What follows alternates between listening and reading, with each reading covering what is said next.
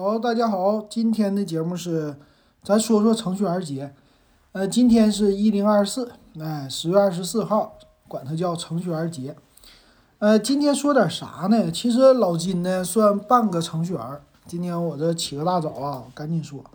其实昨天晚上我在睡觉之前看了一个节目，呃，我正在现在看一本书，叫《扫地出门》，是关于美国的，嗯，贫困的人。然后他们没地方住，没房子住，经常被房东赶走。也就是说，关注贫困的这个群体。哎，我看这本书挺有意思。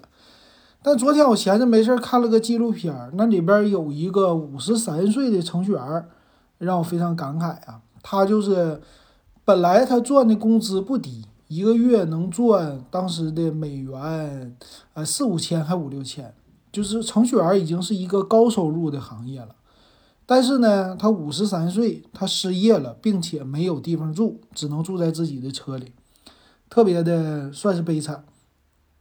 那我一看呢，他和那些别的穷人住在车里的不一样，别的穷人可能那个摄影拍出来的都是衣服也不洗啊，身上也比较的脏，住的车比较破。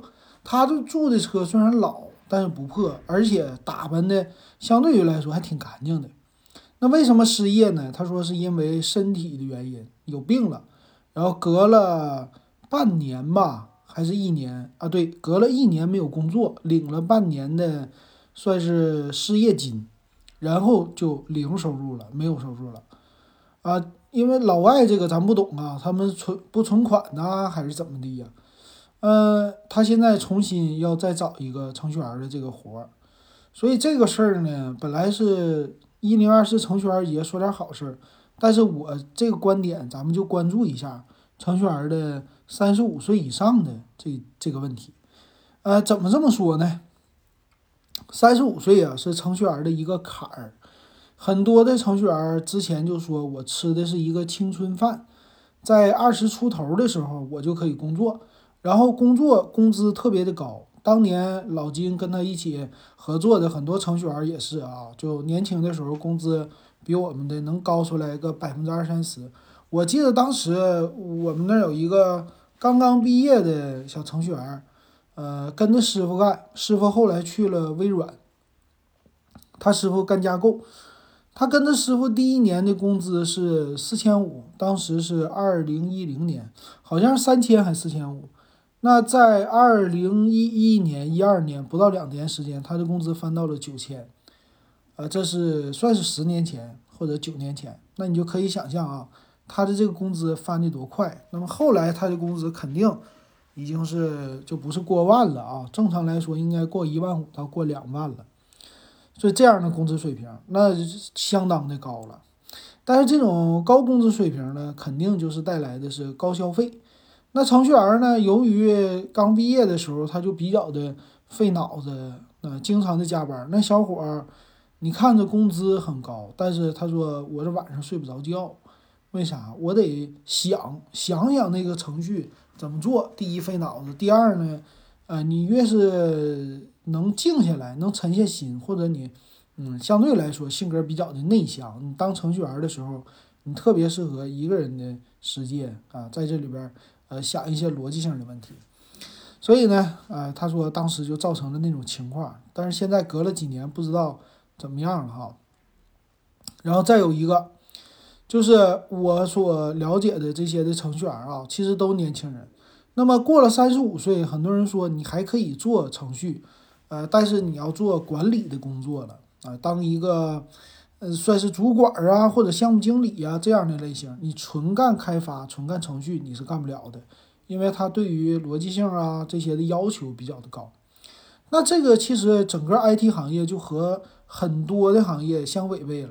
很多的行业呢，他们要求的是知识经验的积累，呃，然后积累了之后，你就算是干一些简单的工作啊，当然不能太简单，他其实靠这个知识可以干更高级的活儿。但程序员呢？这个现在在国内就好玩了。他其实你积累了非常非常多的知识，但是你可能在公司里边没有那么多好的这个高级的岗位，只能让你做基本的开发。但是只做一线开发的话，程序员的学习成本非常的大，因为这些常用的程序的语言，嗯，经常的更新，而且更新的比较快，所以年轻人对新知识的接受程度比较好。但是程序员呢，岁数大了，对于新知识他其实呃也学，但学不进去了。你像老金这种的，已经是明年就四十了，八零后嘛，奔四了。呃，我现在我做的是设计，我怎么说我是半个程序员呢？我做的是，呃，最早的时候学的跟网页的这个相关的一些程序，一般基本的程序我也会一些，就是能做一些简单的事儿。你像现在你让老金在一个低代码的平台上，就是开发一个小程序，自己开发，你自己学也能学会，就有这个底子。那其实我们这个快四十岁的，就很多人都有这焦虑啊。就是这个年龄叫上有老下有小，但是呢，嗯，换个工作他又不像年轻人竞争力那么强，而且这里边提到的一个学习新技术，这个事儿我感觉到了，因为最近我这呃接近两年的时间，我都在带新人教新人，啊，教他们新的技术怎么教，我就想起来，哎呀，我得先学。那我先学的时候，我突然发现叫学学海无涯。呃，或者是叫学无止境，这个新的技术太多了。然后我们呢，他需要有包袱啊。你之前你已经掌握了很多技术了，但你呢要丢掉这个技术，就是说我是大拿，我挺厉害，我已经混了这么多年了，我是不是有很多技术的底子了啊？我很厉害了。但年轻人一张大白纸，我学的技术，你你跟我说什么老技术，你不要说，你就跟我说新技术，我就用新技术就完事儿了。我秒秒代替你的老技术，就像你现在用手机这种感觉是一模一样的，所以这个时候就是有负担了。我给我那个学生讲东西也是，我会给他们讲历史，就像我这做节目似的。但一讲历史，你经验丰富啊，你历史多呀，但是他们不爱听，这跟我有啥关系？我给你讲讲讲，讲完历史了，人现在你说学的还是新的东西，虽然知道历史和不知道历史，其实。做的东西是一模一样的，没区别，所以你讲的历史可能就花了很多没有用的时间，哎，就这样的感觉哈。这就我现在录节目，分析起来，我说这个东西就是一个历史包袱啊，你怎么能丢掉你自己曾经的辉煌，或者丢掉你自己曾经所学过的那些？你给它深埋，放在你的心底，等到你用的时候，你啪，这个东西已经是在你的，呃，就算是。你的血液当中了，融入到你的肌肉记忆当中了。就是你拿来，你知道这个事儿是为什么这么发生，历史的断代严格你全都知道，所以你看这个事儿的时候就特别的淡定。所以看互联网、看程序、看设计这些老一点的程序员，他们对于现在的新款的程序、新款的这些的设计来说，他们其实已经是内心毫无波澜了。当然也有新技术的呃探索。但对于他来说，嗯，他要放下历史包袱，全新的学一个用一个，这个没有新人那么快的啊，他肯定刚开始有一些纠结的，所以这就是为什么年龄大的程序员他们的当然反应也慢了，呃，不受一些企业欢迎的原因。但并不是说就是，呃，四十岁了你不能干开发，完全能。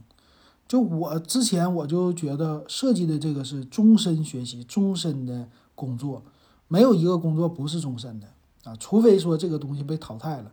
但是以前他说，呃，美国的那个军队啊，有一个什么系统用的还是软盘，也就八十年代开发的系统，所以这个系统要是有问题了，他还得找当年那批老程序员去给他们改。为啥？新的已经没人会这个程序了，但是他们还会。他们轻轻松松就可以给改掉，所以并不是说他们没有这个价值了哈，还是有的人还是有价值的。